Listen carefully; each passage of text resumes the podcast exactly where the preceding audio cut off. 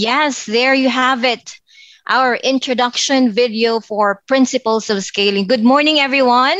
Just to confirm if everyone can hear me clearly, especially to those who are now joining via Zoom, our 18,000 participants. Can you hear me clearly? Kindly send your messages. Good morning sa ating chat box. Just to make sure po if you can hear and see me clearly. Ayan, very active. I think nakapagkape na lahat.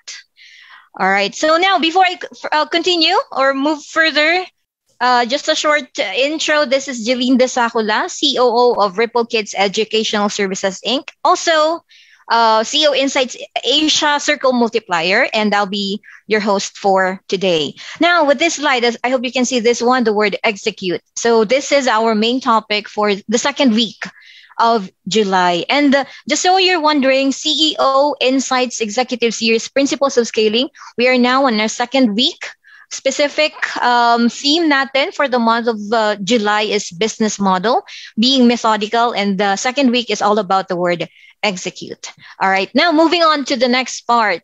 Ang dami ko nang sinabi, but to those who are participating or maybe watching us live via Facebook, just a short introduction. We are CEO Insights Asia. And who are we? We are CEOs helping fellow CEOs build lasting companies. And just a short background lang ah. Uh, when I started hosting this principles of scaling starting last week, I noted na we do we really do a lot of preparations behind the scenes. Before you can see this byproduct, there are a lot of pre- preparations behind the scenes. And one of those major preparations, I think, is yung content mismo, which is being done by Surfa, yung pag-deliver ng content. And uh, really, uh, a lot of effort, time, and talent are being put into this. So if you're wondering, why are we doing this? So basically, we install this one here. Yes, we install DNA principles that scale organizations. And we help build the institutions for legacy beyond just simply making money. So businesses all about, of course, we understand it's all about profit, but beyond that, yes, we'd like to accomplish something more. And for today, we would like for everyone, for you to take away at least one key idea that you can immediately apply. Hindi lang yung parang after this you felt good, you learned something, but we really aim that you can be able to apply at least one key idea or principle from today's principles of scaling. Yes. All right. Now moving on to the next part is just a short info again for the month of July. Um, business model is the main theme and focusing on be, uh, being methodical obsessing in performance, immersing in details, living in ideas. All right. And on to the next part. Yes, these are this is the summary of our weekly topics. Week one, experiment. Week two, this time, today, execute. Week three, examine. Week four, explore. Week five, experience. And dagdagan ko lang yan with all those words starting with letter E. I'm very excited. So it's really everything is really exciting here. Especially, lalo na yung naka-highlight dyan na person I think everyone knows, Surfa. Yes.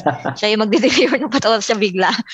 Okay. Now, yes, before we move on to the next part, some announcements. First and foremost in our list of announcements is the event that happened last June 30 na umabot ng July 1. Namunti ka na umabot ng July 2, tama ba? Yeah, so CEO meetup that happened in Tagaytay last June 30. And re- uh, we're really happy to meet everyone. And to those who unfortunately were not able to join, next time, meron pang mga ganyan. I believe uh, the core group or Surfa and the rest of the team cooking up something for, for everyone. Yeah, so first in our announcements is that one. Next is our circle meetings. Ayan. Oh, before pala that one, just a sneak muna of our CEO meetup. Is it playing? Okay.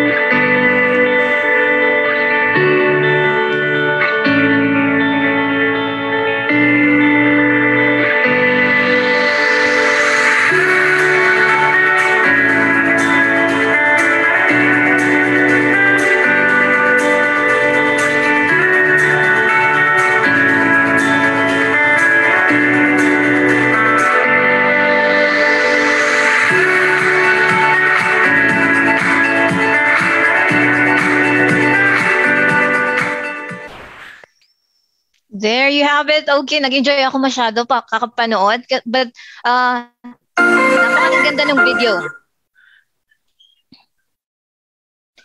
Yes, napakaganda ng video, no? If napansin niyo, umuulan-ulan pa, overflowing talaga lahat. Bu- bu- malakas ang ulan, pero overflowing yung energy ng lahat. Yes, anyway, that's one of uh, the announcement, uh, the event that happened last time. Now, on to this part is our circle meetings happening simultaneously every Tuesday at 11 a.m. So examples lang ito, aside from them, we have other um, circle multipliers facilitating different circle meetings. May iba-iba din pala na iba yung schedule. So it so happens. And the highlighting one of the circle meetings onto the next slide is Yes, the circle meeting being facilitated by Mr. Anthony Noni Talampas, founder and the chief consultant of Bedrock Leadership Management and Consultancy. And to know more about his experience, let's watch this video.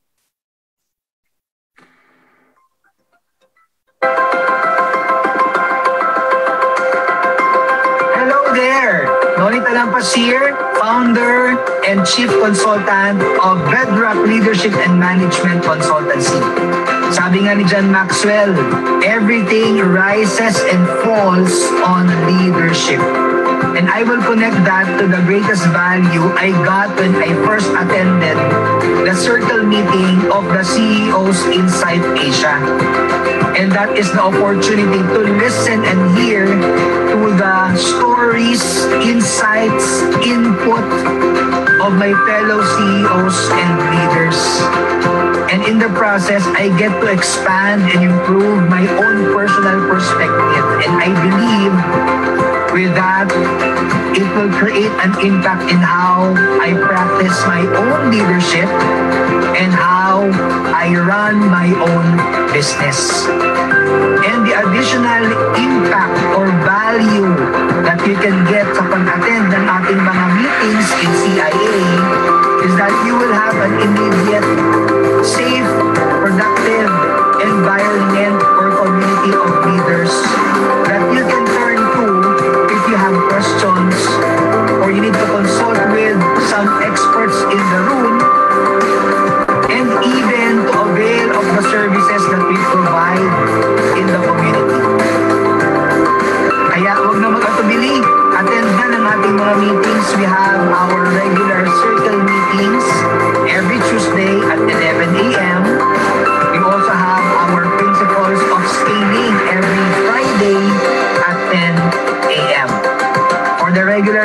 members of CEOs Inside Asia, keep on attending and engaging and adding value to the meetings. And for those who are planning to join, join na. Let's go and take advantage of this ecosystem of leaders that can really help you become a better leader and in the process can positively impact the growth of your business and in handling leading your own organization. I'll see you in the next meetings of CEOs Inside Asia. Have a good day.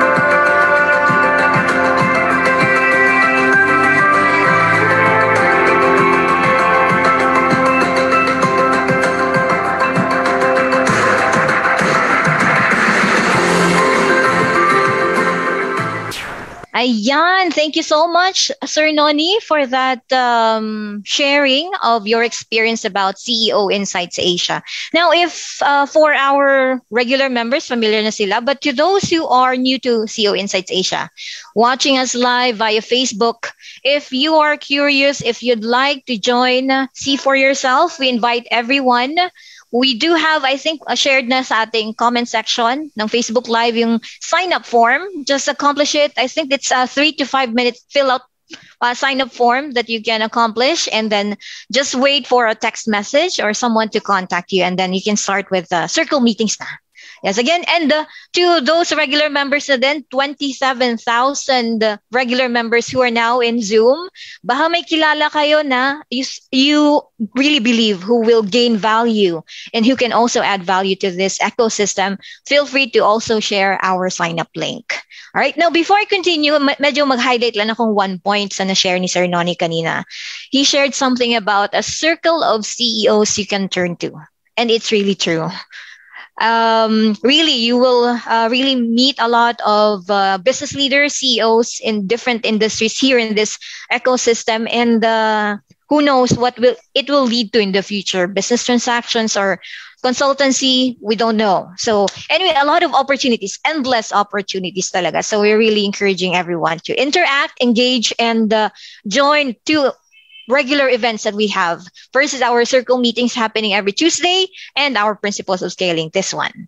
All right, now on to the last announcement for this part is all about our certified executive partner program or executive partner certification program.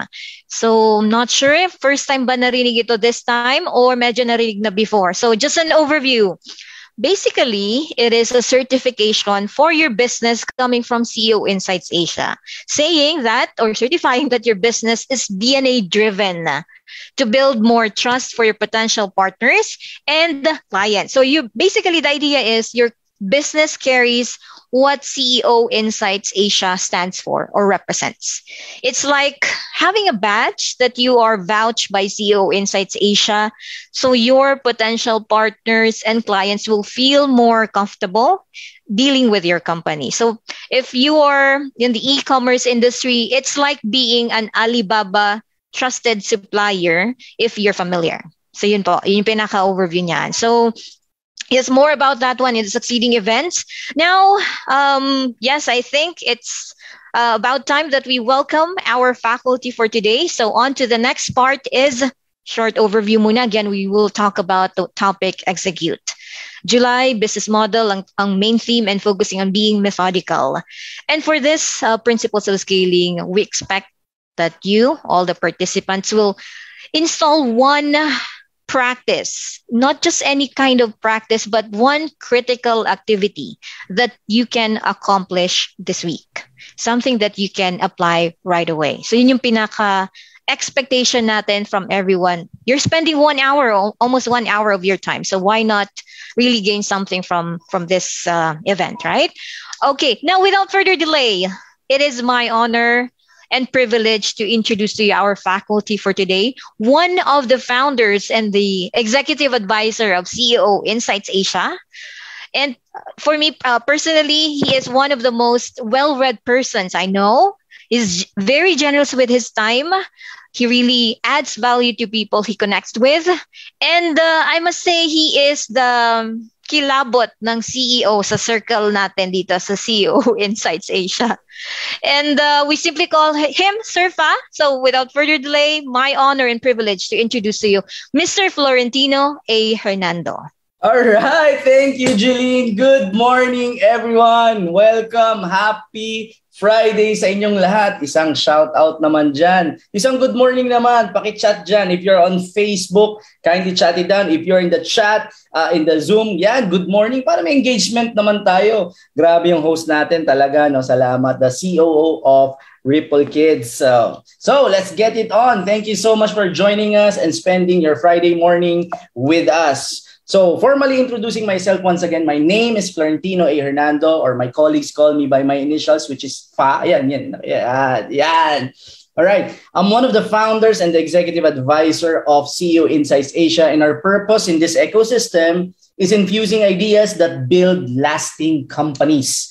So tayo ay nandito para sama-sama nating aralin paano ba natin maitataguyod o di ba lalim o ma-establish ang ating businesses that we can transfer to our children, our children's children, and to the next generation. Yan ang dahilan bakit tayo every Friday nag-uusap at uh, every Tuesday and Wednesday and Thursday and Monday nasa circles with fellow CEOs. That's what we're trying to learn here. Okay, so a quick shout out lang naman dun sa ating ano no, sa ating uh, event na nangyari last uh, June 30 doon sa mga nag-sign up at uh, hindi nakasama, well, problema nyo yun.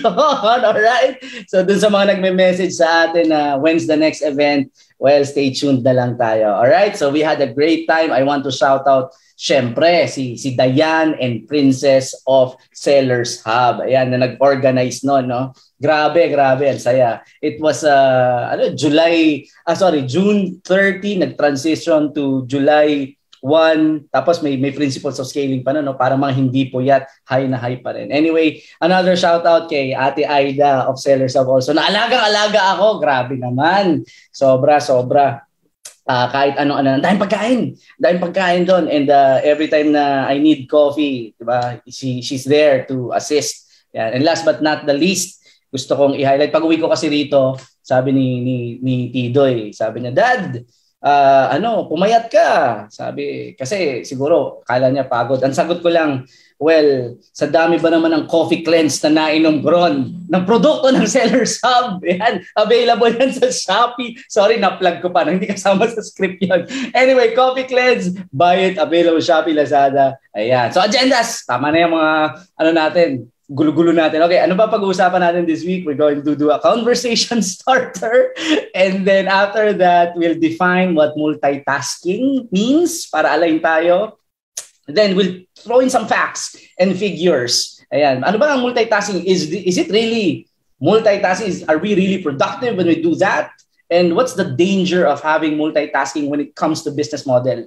Pag-uusapan natin yan in the next uh, 40 minutes. Yan. The myth of multitasking. Parang unicorn yan, di ba? The mythical creature. Yan. And then we'll do a case study. One of my favorite case studies, the making of a legend. And then we'll talk about focus, why it matters, and then we'll get practical. Yan. So, tanong, ready na ba kayo? If you are ready, please type I am ready and then your company name para naman i-represent nyo kung ano ang company nyo. Ayan, di ba? So chat it down. I am ready Sellers Hub. Ayan. I am ready Ripple Kids. I am ready Pog Corp. Oy, dito si Jerome. Yan. I am ready Coach Ron is here. Unlock strengths. Lay Bear live nandito. Yan. Sige, dun sa rest, bahala kayo sa buhay nyo. Okay. Alright, so conversation starter muna tayo. Let's do a conversation. I believe si Jilly nang sasagot nito, no? Let's ask this. And uh, para dun sa mga participants natin, the, the 28,000 participants, please chat about your point of view and the perspective about multitasking para may idea tayo. And then Jeline will answer. Sige ma'am, floor's yours. Okay, thank you so much, Surfa. I really like this question. What is your belief or point of view about multitasking? I believe this is counterintuitive kasi mm-hmm. when we say we see the word multi, feeling natin very advantageous palagi siya. So for uh-huh. me, my main belief here is we always think multitasking can be good, but I think it um it deprives us of our focus. So yun po muna, Sir Fa, and I think more from you. I'm really excited about your topic. Thank you. Ah, sige, thank you so much, our host. Oh, I'm ready. Evidence. I am ready. Ageless beauty. Diba? Si Comizen, nandito ang daming Comizenians na nagsa-sign up sa circle.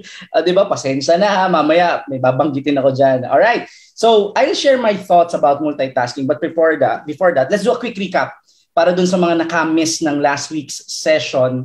Uh, hindi pa ata uploaded sa YouTube yung ating video. So bahala na si Frank doon ang ating director of Principles of Scaling. But uh, you can watch the replay sa YouTube, uh, sorry, sa page natin sa CEO Insights Asia. So let's do a quick recap. Last week, we talked about experimentation of business model and we did a very quick history of the internet and then the internet bubble that burst and lost the US trillions of dollars worth of uh, investment in dot coms which is called dot bombs. 'Di ba? Kasi nung time na 'yon, around 90s, uh, early 90s o mid 1990s, medyo nag-converge na yung tatlong factor, yung commercialization of the internet, everybody is now using the internet. It was the kumbaga nagiging masa na yung internet. Uh, bull market so maraming pera. Cheap ang mag uh, mag ano tawag dito mag uh, mag uh, lend or manghiram para ipang-invest. And then the dot com yan everybody was looking for the next big thing. So ang nangyari because of the you know the the not the wisdom of the crowd but the the folly or the stupidity of the crowd. May mga tao na basta may mga investors that's out of ano na lang siguro out of uh, fear of missing out and then halo na yung corporate greed yung yung lucky mentality na anything na may .com iinvestan nila kahit wala pang produkto wala pang profit wala pang track record. Basta may .com na pangalan uh, may may .com yung pangalan invest natin yan You know, now looking back, looking now with, with the situation we're in, looking back, parang that was stupid, di ba? Wala pa nga, it's like, it's like someone comes to you and de- tells you, magtatayo ako ng sasakyan or ng kotse na dadaigin pa ang Tesla. Di ba? Mag-invest ka sa akin. So wala pang kumpanya, wala pang produkto, wala pang anything, nag-invest naman sa doon, di ba? So that's that's what happened. So, so imagine maraming ganon. 'Di ba? So nung hindi na deliver yung dapat eh, kasi wala nang track record eh. 'Di? Na, na we, the economy was deeply affected. Okay? So it's called the dot bomb and its summary is basically investing ridiculously on promises and not on proven track record. ba? I, we always say here in our ecosystem. ba? We listen to what people say, but we believe what they do because to see is to believe. Anyone can promise you the heaven and earth, pero ang tanong, may track record ba yan? 'Di ba? So doon tayo sa proven track record. All right. So the uh, what we talk about business model was a definition of business model is the way an institution is organized to make money. Yan ang summary ng business model. So alisin na natin yung business jargon. And uh, why it matters because number one, it's a playbook. If you have a business model, very efficient tayo. Mabilis ang execution. Kasi malinaw na eh, this is how we make money as a company. So also, it's scalable kasi documented yan, it's, it's a process. So meaning, hindi nakadepende sa isang tao. And if we want to build lasting companies, sa, uh, our companies to become great without us, we need to have a solid process. We need to have a solid business model. And last but not the least, it's a proof. Meaning, it's a proof of concept when people pay us. Diba? Kahit pag gano'ng agad idea natin, ang patunay na talagang it's working is when people give us money. Diba? At the end of the day, kahit paano sabihin ko rito, if you're not paying me anything, then wala rin, di ba? Hindi, hindi, ano yon it's not the proof. If you're not attending, you're not uh, participating here, di ba? It's, it's not, it's not working. No? So, hindi ko pwedeng pagpilitan yon I need to pivot and change the strategy. It goes the same with your businesses. Diba? At the end of the day, market is king. Kahit pag gaano kaganda sabihin natin yung produkto natin o serbisyo natin o yung kumpanya natin, ang tanong, binibili ba ng customer natin? So that is the reason why we need to have a business model. So the fastest way to kill your business, itong tatlo. Diba? Be with the wrong people. Yan, napakabilis niyan. Diba? Ang dami ng oh, startup breakups na nang been there, done that, uh, diba? just recently got off one, diba? So yan, starting with the wrong people, we don't want that, having no business model, and then scale prematurely. I'll talk something about, I'll share something about scaling prematurely uh, later. Yan. Yan ang pinakamabilis na paraan para ano yun, mabankrupt tayo. Yan, gawin natin yung tatlong yan. Okay? So the good to great concept, how do you transition into from good to great? It's we call the hedgehog concept. Again, overview lang to ha. Kasi I expect that you watch the previous video, di ba? Kawawa naman yung mga naggusto ng makinig dito ng bagong lesson. Ayan. So this the hedgehog concept is the concept, the the in, uh, intersection of three concentric circles, di ba? It's what you love to do. If you're gonna build a business model, it has to be based on three things. It's something that you love to do. Di ba? It's something na hindi mo na kailangan, hindi ka na kailangang sabihan. Medyo kinakabahan ako rito sa ano, ah, papasok ah. Hindi hindi maganda yung pangalan. So, di ba? Anyway, so alam niyo naman tayo, medyo famous na tayo, may mga nagto-troll na sa atin. So anyway, going back, passion is what you love to do and how do you know it's your passion? Even if no one is paying you, you'll keep on doing it. Diba? I mean, kami rito, uh, as I've mentioned, the operators, sila RD, sila Direct uh, Frank, sila Jeline, sila um, sila Chris, yeah, and the, the previous team. Ako, I'm not paid to do this. Uh, I don't get a cent to do every Friday doing this. And yung paglilid ng circles kami, we don't get paid to do this. It's because of our passion. That's why we do this. Kaya ino-honor na natin yung mga passion na yon. So yung mga nagsa-sign up at no show, Well, di ba? Doon kayo sa waitlist. Yung iba nasa blacklist. Di ba?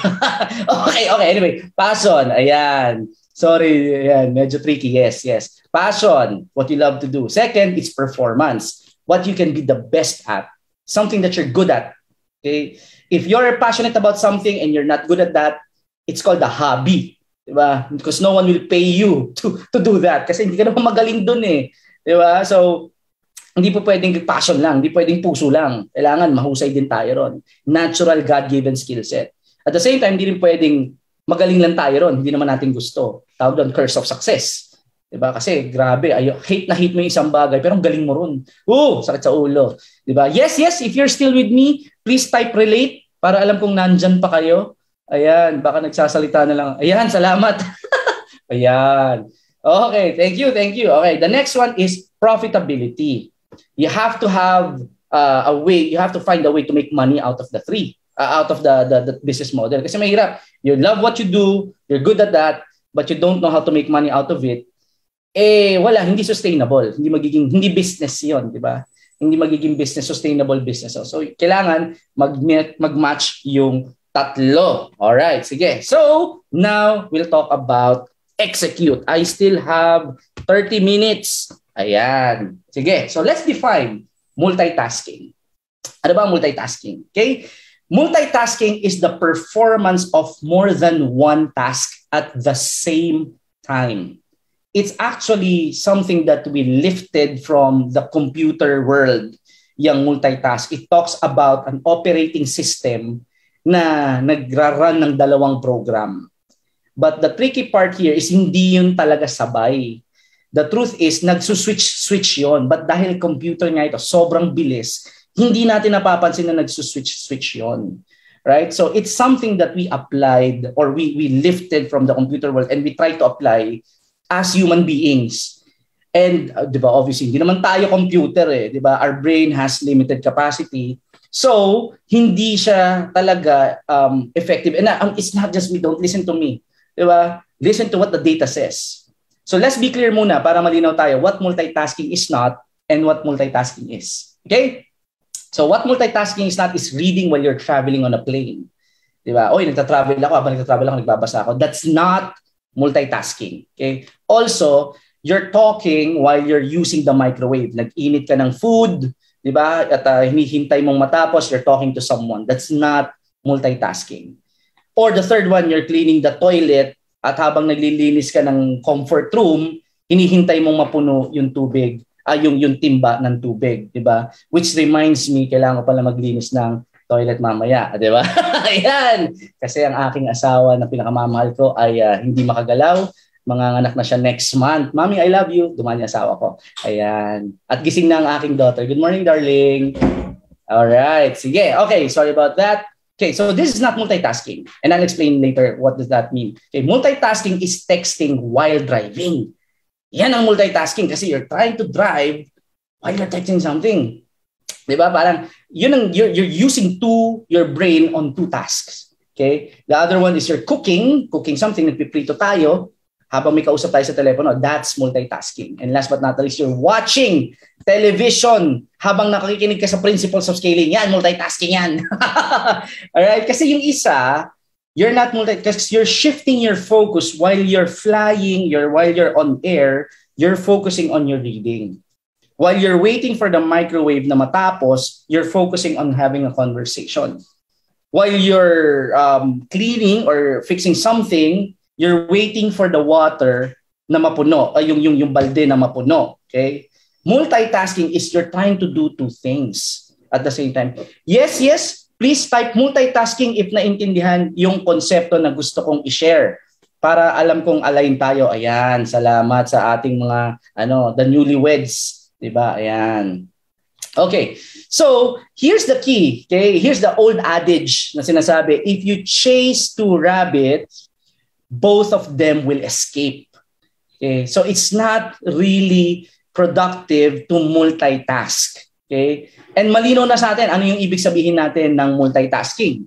'Di ba? So, multitasking and again, don't be let's throw in some facts. These are this is what the data says. The estimated cost of interruptions to the American economy is nearly 650 billion dollars a year.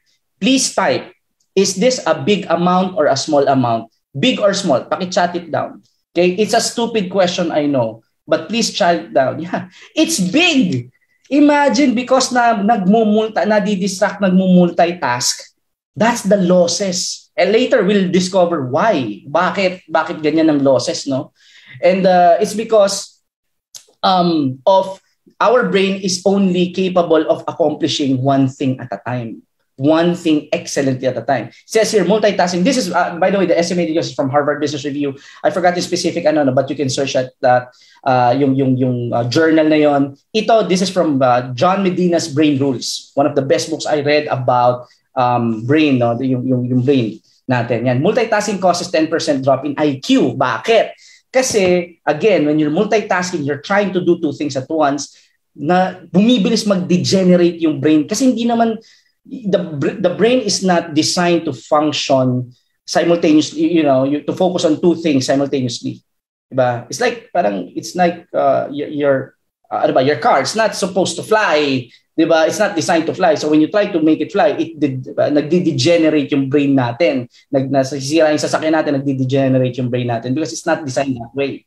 So it says here studies show that human brain can handle more than one task at a time even though we think we're multitasking, our brains are actually switching rapidly between tasks. Eh, what else? Only 2.5%.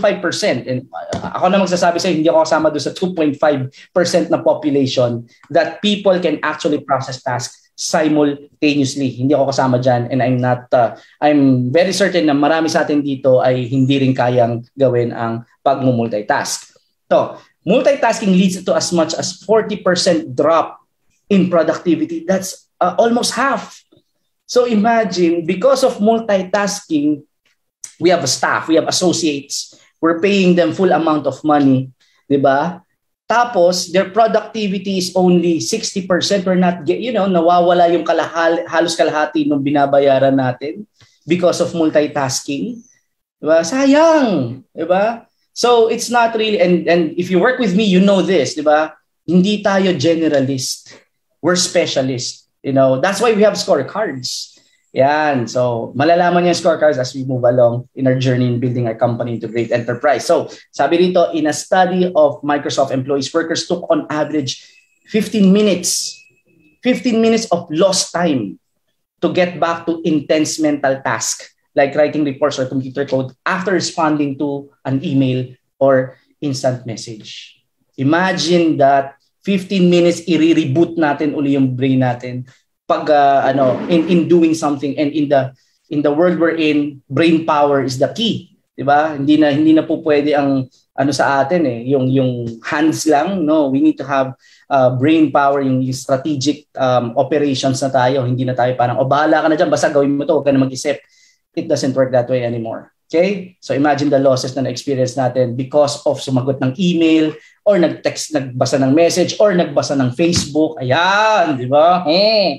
Ayan. Okay, so it actually takes more time to get things done when you try to multitask. Counterintuitive, kagaya ng binanggit ni uh, Jill kanina, di ba? People who are interrupted and therefore have to switch their attention back and forth take 50% longer.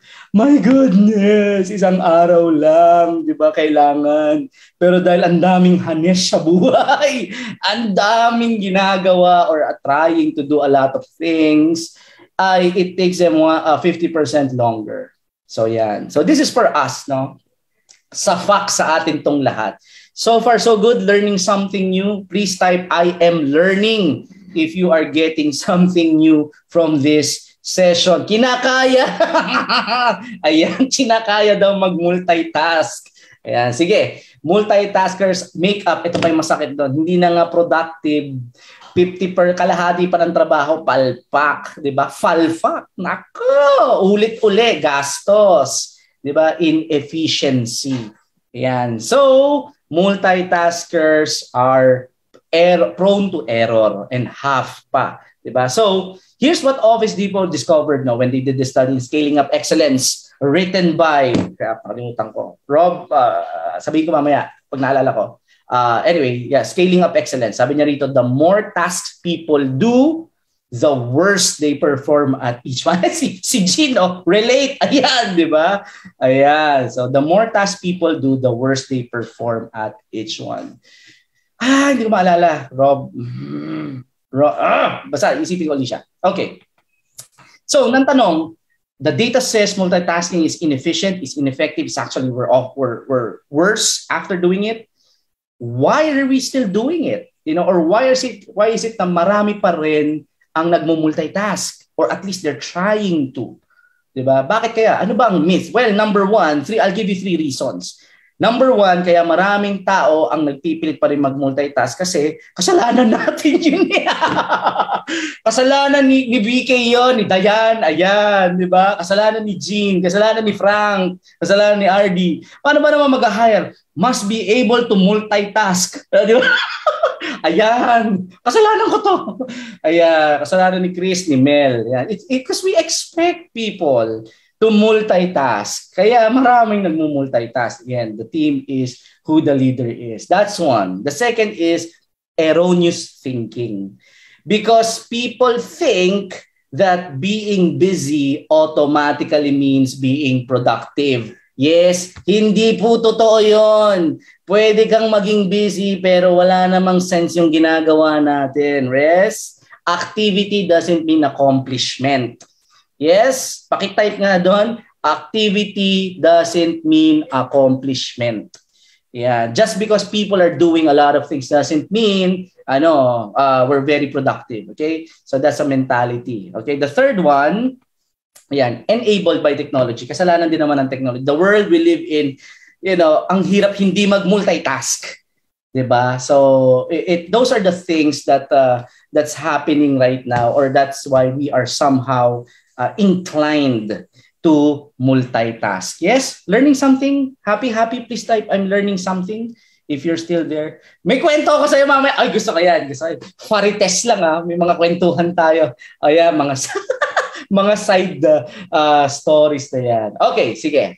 So, now, let's relate it. Okay, alam na natin ang multitask. Ang dami ng uh, data proven or has shown us that it's not working. How does this apply now to our business? or our business model. Okay?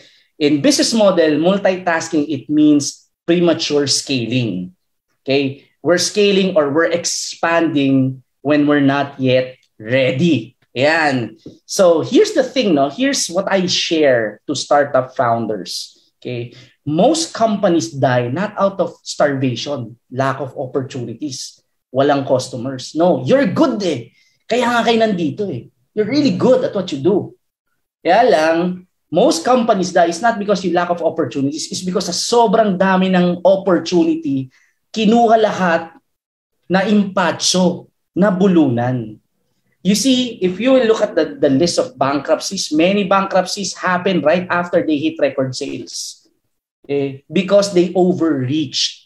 Yan. So that's something that you need to uh, you need to be wary of. Huh? Startup, you're, you're all CEOs, you're all business leaders. Okay, expanding when you're not yet ready. Okay, that's premature scaling. Most companies die not out of starvation, hindi dahil nagutom. Hindi, if you're here and you're applying the principles, you will grow. Okay? Ang tanong, you will you will grow. Ang challenge lang doon is not the discipline to do things, but it's the discipline to say no to things. Yan. Kaya nabulunan, kaya na-impatcho kasi hindi na fully go. Ayan may may plug, di ba? Kaya kailangan natin mag-fully go lagi. Sorry na, wala si Mel ngayon. Kailangan ko lang ma-plug yon. Kaya mag-fully tayo. Ayoko na talaga. Okay, joke lang. Okay. So, the hidden curse of success. Not all success are good. Okay? There's a hidden curse to that. Because number one, when we're successful, it opens more doors. Tama? Yan. So it opens more doors. So that's the that's the challenge. Eh. And when it opens more doors, the second, the second the curse that success brings, it's addictive because it is intoxicating. When we feel, when we, we hit our target, we feel, yeah, I can like, I feel invincible. Diba? I can take on anything. I can do everything and anything. No one can stop me because of success. Now, here's the, ano, no, that combination is actually dangerous. It's deadly kasi ang intoxicated person, they don't think straight. Ba? Pag lasing tayo, pag high tayo, di? We don't think straight. We make decisions not out of discipline, but out of emotion. And if you're scaling your company, discipline to do things that are required, even though we don't feel like doing it, and discipline to say no to things that will remove us or, or distract us from our headshot, our business model. Relate ba Are you uh, can you say uh, can you type relate para doon sa mga Facebook na nanonood sa atin? Please type relate if you can uh, relate. At yung mga nasa Facebook, pwede na kayong mag-join, 'di ba? Ayan. Thank you. Yes. 'Di ba that combination is deadly. It opens more doors and it's intoxicating. It makes us feel invincible. In fact, here at CEO Insights Asia ecosystem, you will learn this that the moment you hit your target, that's the moment that you should be much more paranoid. Okay? Kasi that's the, the moment that you need to be much more careful. Kasi you don't want to overreach. Yes? Okay. So let's, let's do a case study. How does this apply the power of uh, uh, focus in a uh, an organization? Okay, this is the making of a legend. In the year 2000, Fortune magazine named this guy the manager of the century. His name is Jack Welch. He is the former CEO, chairman and CEO of General Electric, and he is one of our mentors of mine from a distance. You see here is 50% Jack Welch. Okay, and 45% Steve Jobs and 5% anything else. Ayan, so his name is Jack Welch. He's a very controversial CEO. He's a rock star CEO. A lot of people uh, follow him, and a lot there are criticisms, of course. If you're a leader, you'll be criticized. So you have to be okay with that. Ah. So yun, hindi tayo people pleaser as CEO because we're gonna make decisions that will piss people off. And we have to be okay with that. Hindi pwedeng insecure na leader. Eh, if you want to be leader and you be insecure, nako, hindi, hindi ka, hmm, hindi ka tatagal. Yeah, hindi ka tatagal dito. okay, anyway, so question, why was he named manager of the century? Because he transformed General Electric from its market valuation when he started in 1980 that has 14 billion into 410 billion in 20 years. Magaling. Magaling to si Jack Welch. Okay. And how did he do that? Later I will share that. But what influenced him the most is this guy. His name is Peter Drucker. At narinig niyo sa akin yan. I referenced him in a previous session. And he's, a, he's the father of modern management. And ang ginawa ni, ni Jack Welch by that time, when he became CEO, he built the Crotonville, yun yung learning academy, and he brought the leaders niya, no? He's very empowering. He brought his leaders at kumukuha siya ng mga magagaling na faculty pinapa-speak niya yung mga magagaling na ano like si Peter Drucker, sila Jim Collins, yan, sila ano, he he uh, invites him to become part of the faculty and then teaches the entire team. Okay? He is the ultimate genius maker. In fact, ang daming CEO ngayon sa sa US or well in his time, ang daming CEO na galing sa GE, alumni ng GE. There was a banker or there was a CEO said, if I want money, I go to a bank if I want a leader, a CEO, I go to GE. There was a time when ganun yung uh, reputation ng General Electric. Anyway, so Peter Drucker, invited him. And then Peter Drucker, having that conversation with the executive team, just asked two questions. Sabi niya kay, kay Jack Welch, if you weren't already in this business, would you enter it today? And if the answer is no, what are you going to do about it? Two questions he just whispered into the ear of uh, Jack Welch. And it's amazing. Until now, I still find it amazing how a mentor can change your life by just asking two questions in a matter of 30 seconds. But because of that two question part, you know, and that that's that's why I, you know, you can see me, I'm patterning myself to him. You know, nagiging ganyan ang direction ko. Okay he decided to, sabi ni Jack Welch, okay, this is what we're going to do. By that, during that time, ang daming business ng GE. Sabi niya, eto mga business natin, we're just going to pick number one or number two. Okay? And then in a separate conversation, sabi niya nga, kung hindi pa, if I had my way, number one lang pipiliin ko. So if your business is not number one or number two in the market they're in, we're going to fix, we're going to close, or we're going to sell it. That's it. Yun lang ang barometer. And because of that, he was he shut down a lot of com, uh, businesses. He sold GEs talagang dinivest niya yung mga businesses mga companies. And then he focused on the number one and the number two businesses. Yung pinagbentahan at uh, pag sinarado na kasi wala nang gustong bumili di ba? Oh we fix it we make it number one we close it kasi walang gustong bumili uh, or kasi or, or resell it whatever the case may be kung ano yung yung funds yung resources na nakuha nila they use that to amplify yung already strong, yung number one and number two. He was criticized by this, sure, but again, the market valuation, he made a lot of people rich. You know, a lot of shareholders rich because of what he did. Diba? And then they, they, they, they separate ways. Some find jobs and uh, different companies. They became CEO to different companies. Diba? But the point is, he focused on the number one and number two. Nag-hedgehog siya. Okay? Right. He he played the Pareto principle. You'll keep hearing that here. No? And the Pareto principle is 20%, also known as the 80-20 rule, maintaining that 80% of your outcome from a given situation is 20% of the input. Eh, you have, this is the, the law of the critical few. Oh, sorry, the law of the vital few. Lahat ng gagawin natin, you will look at it. There's that, that tiny percentage, okay, that if you do this, ang laki ng effect niya. Okay, you focus on this one. You focus your 80% effort to this 20% activity because this 20% activity yields 80% of the result. So far, so good. Please type Pareto principle if you are still relate uh, connected with this engagement. Ayan, salamat kay Angel. Ayan.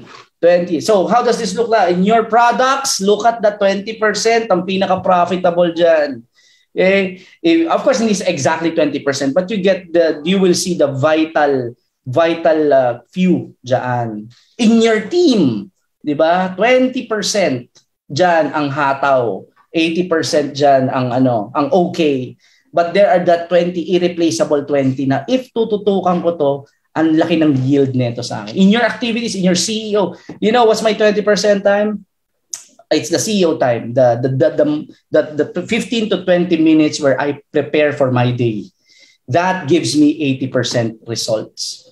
Yeah. So I write down all the things. Okay. Sige. So white white matters will just speed it up. Yan. So tatlong bagay lang because it activates simplicity. Okay. If we focus on the 20%, I this is there are three words I love. The first one is grace. Yan, because everything I have here is grace, biyaya ng Diyos yan. I don't deserve any of this. It's just given to me. And that's why I, I, I named our daughter Grace. Every, uh, ang yung, yung son namin, may, may, uh, there's a grace portion in that. So that's my first favorite word. The second is simplify. And I hate complex things. If you look at Yuki, yung sasakyan ko, sa likod niyan, meron ako guys, simplify. Okay, the third is a, a recent word I learned. It's a Haudenosaunee. Okay, it's a it's a, a, native tribe. I shared about this I think two weeks ago in in a uh, prepare. Okay, um, and Haudenosaunee is a native tribe. They talk about the seventh generation principle, and it says there that what we do right now should build a greater or better world seven generations down. So yun yung perspective nila. They look at long term. Anyway, so that's a different conversation. But for me, simplify. Okay, if we focus, it simplifies things. We know what to do, and we don't know what uh, we know what not to do. The second, because it's simple, it accelerates execution. It's all about execution. Talk is cheap. Daming magsasabi na ganto, ganyan, ganyan. But at the end of the day, it's how you execute. Diba? So when it's simple, it's easy, easier to execute. And because we execute, it amplifies performance. Diba? So simplify. Diba? Simplify, execute, and perform. Okay. So there's a book that written, it's uh, entitled The Great at Work by Morten Hansen. And ang pinaka takeaway ko dyan is this phrase, and you will see me functioning like this. Do less than obsess. Okay. Find that 20% and obsess about how to deliver it excellently. Do less than obsess. Okay. All right. So, ito yung pinaka-practice na gusto kong i-take home ninyo. Baka mag-extend ako ng konti. I hope that's okay. Um, you can, ano, don't, don't leave. sayang to, sayang to. Dito na tayo sa exciting part. Okay, so the focus activity habit or FA. Ayan, so hindi nyo na talaga makakalimutan to. Okay, what is the focus activity habit? Ito yung gusto kong i-install ninyo. Okay, it's the regular practice of strategically identifying and executing one high value accomplishment that you believe will bring you closer to your goal.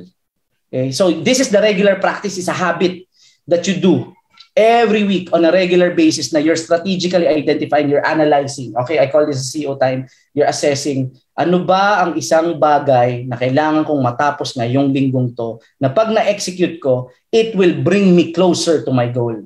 Eh, ang dami ko nang gagawin, sure. Pero pag ito, nagawa ko lang tong isang to, ang laki ng improvement ko. Ano yon? Okay? You need to identify that. So let's get practical. How do you do that? The first one is assess. Dito papasok yung business review. You have to know your numbers.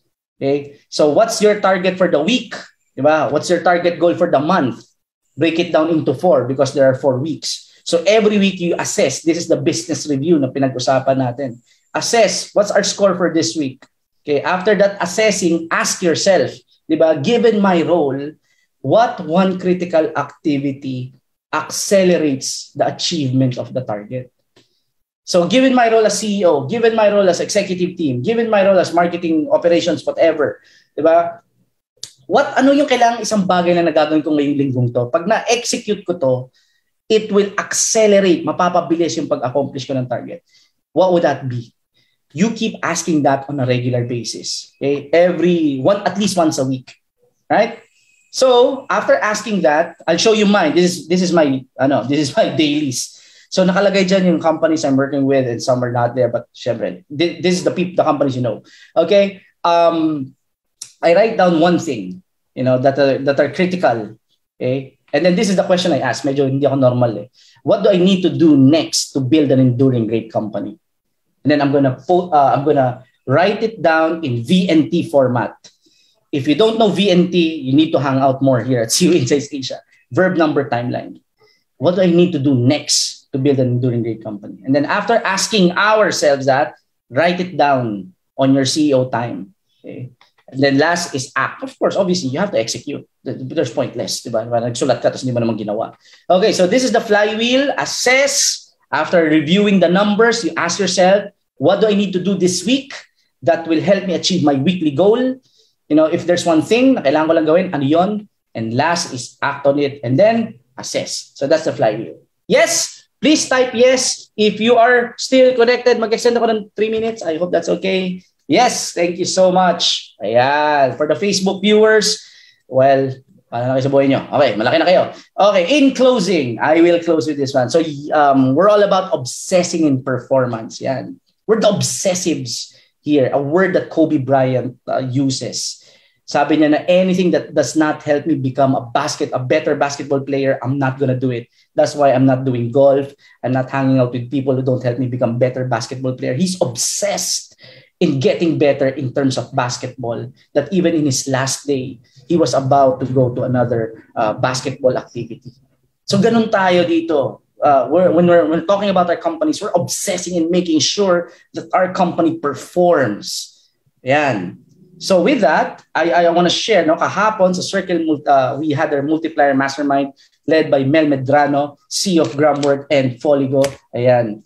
And when we started the multiplier mastermind, we were just about five people. You know, that was what, uh, four months ago. And we were trying to invite more people dito sa CU Insights Asia. And then sabi nga namin, you know, we, we were around, nas, nasa 15 na kami noon. We're targeting na maging, uh, 15-1-5, we're targeting na maging parang 50 by, ano, by, by May, I think, or April. And then sabi ko, if you will just invite one more, we're going to be 30. And then invite more and so on. We were trying so hard to grow the ecosystem. And then we pivoted. We, we took our own advice. And then we decided, you know, why not focus on the vital few? And yesterday, we will have 14, uh, sorry, 15, I believe, 15 circle multipliers when we started focusing. What did we do? We focus on the DNA carriers. We call it DNA carriers. Okay? These are the people who bleed the, the CEO Insights Asia DNA.